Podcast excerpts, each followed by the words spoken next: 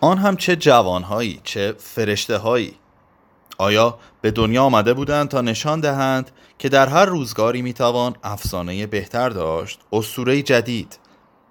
حضور از جنمی دیگر داشت. مگر 124 هزار پیامبر نیامدند برای رستگاری بشر؟ مگر پیامبری هم نیامده بود که فقط برای خودش پیامبر باشد؟ هیچکس نمی‌خواست او را به مرتبه برساند که حاله پیامبری دور سرش بگردد. ولی همه می‌خواستند داستان زندگیش را برای هم تعریف کنند که یکی از اسرارآمیزترین افسانه های روزگار را مثل رنگ بمالند به دل همدیگر. داستان زندگی اینها قصه نبود نه. شاید استوره بود که همه آدم ها را به یک نظر واحد برساند. ولی نه. استوره هم نبود افسانه بود افسانه ای که به واقعیت شباهت داشت. چیزهایی که مردم می‌گفتند و اقراقهایی که می‌کردند همان فرهنگ مردم بود. نمی‌شد به آن تن زد و یا بهش آویخت. حتی نمی‌شد ازش گریخت. این آدمهایی گرفتار خور و خواب و خشم و شهوت هزار جور حرف زدند هزار رقم قضاوت کردند. قصه هایی ساختند که به نظر می آمد دولیلی و داور یک جای دور از واقعیت همان در ذهن آمده و رفتند تا افسانه شوند. چیزهایی که مردم تعریف می کردند شدنی نبود نیست نخواهد بود. هیزمکش افسانه را نمی شناختند راهی به دنیای ساده اما رازآمیز او نمی آفتند. او هم میلی به تلالو مرداب نداشت. خاموش میگذشت. تاب نداشت. خودش را زده بود به آن راه یعنی که نمی بیند این مرداب را. بعضی می گفتند کافر است. نماز نمی خاند مسجد نمی رود دخیل نمی بندد سیاه نمی پوشد دین ندارد گبر است.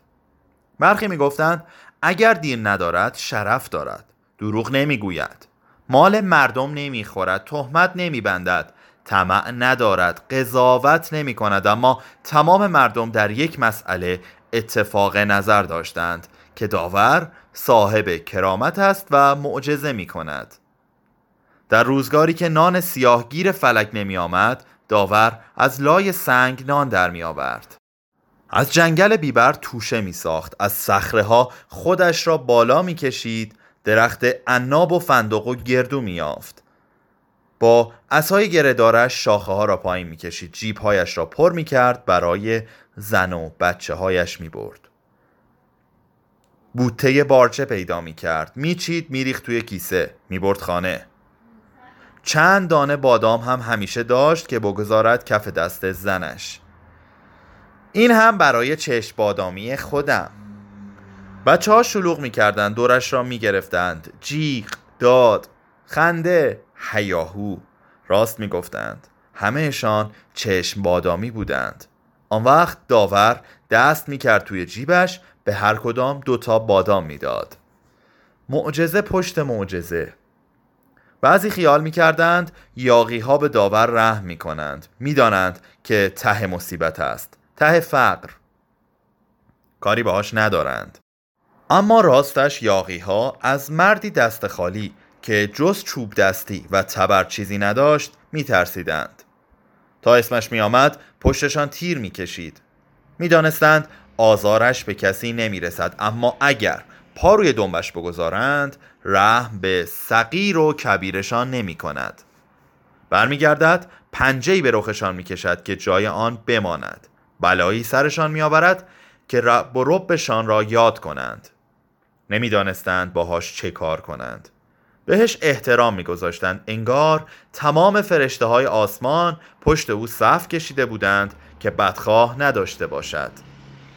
با اینکه مردم یادشان بود با اینکه خیلی ها او را دیده بودند حتی باهاش حرف زده بودند اما خیال می‌کردند که یک شب چون این خوابی دیدند.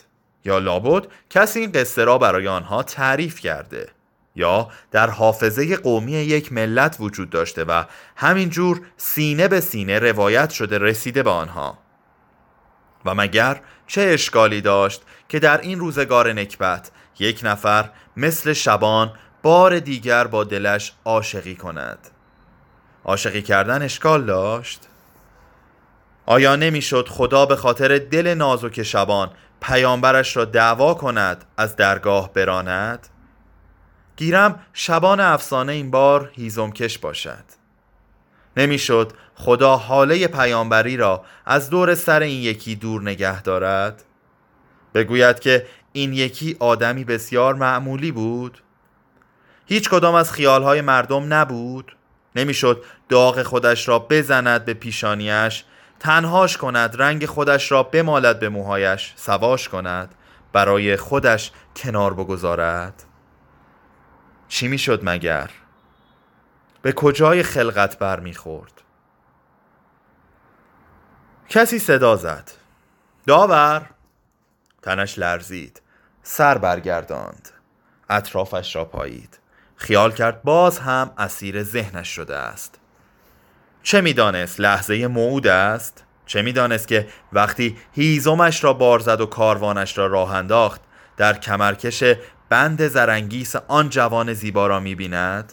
وگرنه جلیقه ترمه یحیی را میپوشید که در برابر این فرشته خدا نمود داشته باشد. مثل همیشه در صداهای خیالش گیر افتاد.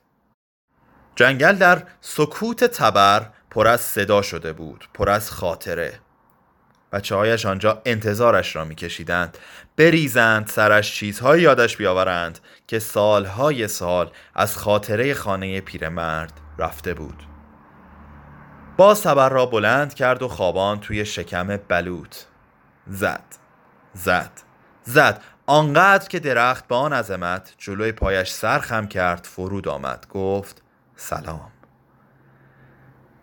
بنشین چای بنوش خستگی در کن. عرق پیشانیش را با آستین گرفت.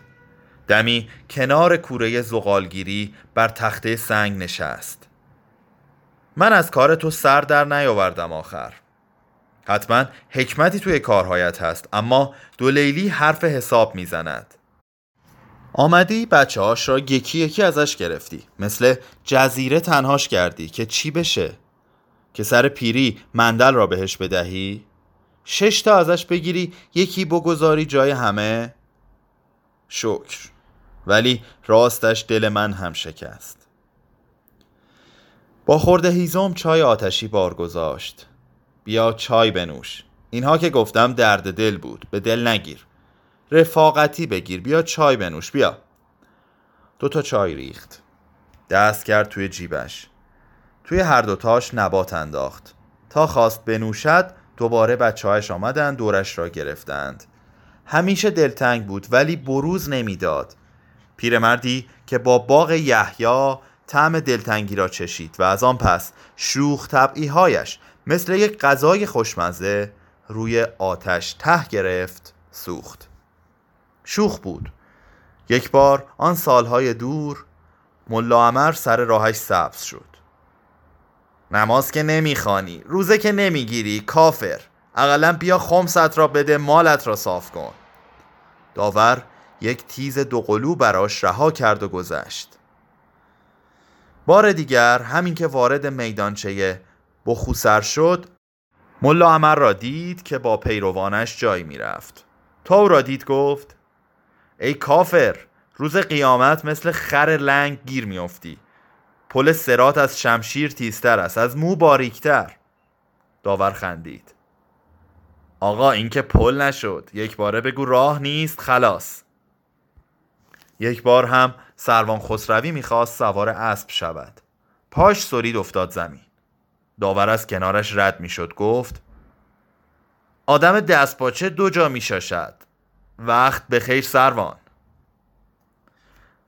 سروان خسروی حرف او را زیر سیبیلی در کرد. خودش را زد به کوچه علی چپ. داور این راه دور را تا چاشم پیاده می روی؟ باور نمی کنم. واقعا می روی؟ داور دستش را پایین آورد. به این برکت. انگار یحیی این شوخ و شنگی ملس را مثل یک حافظه از سر پدرش برداشته با خود برده بود. صفحه چهارده.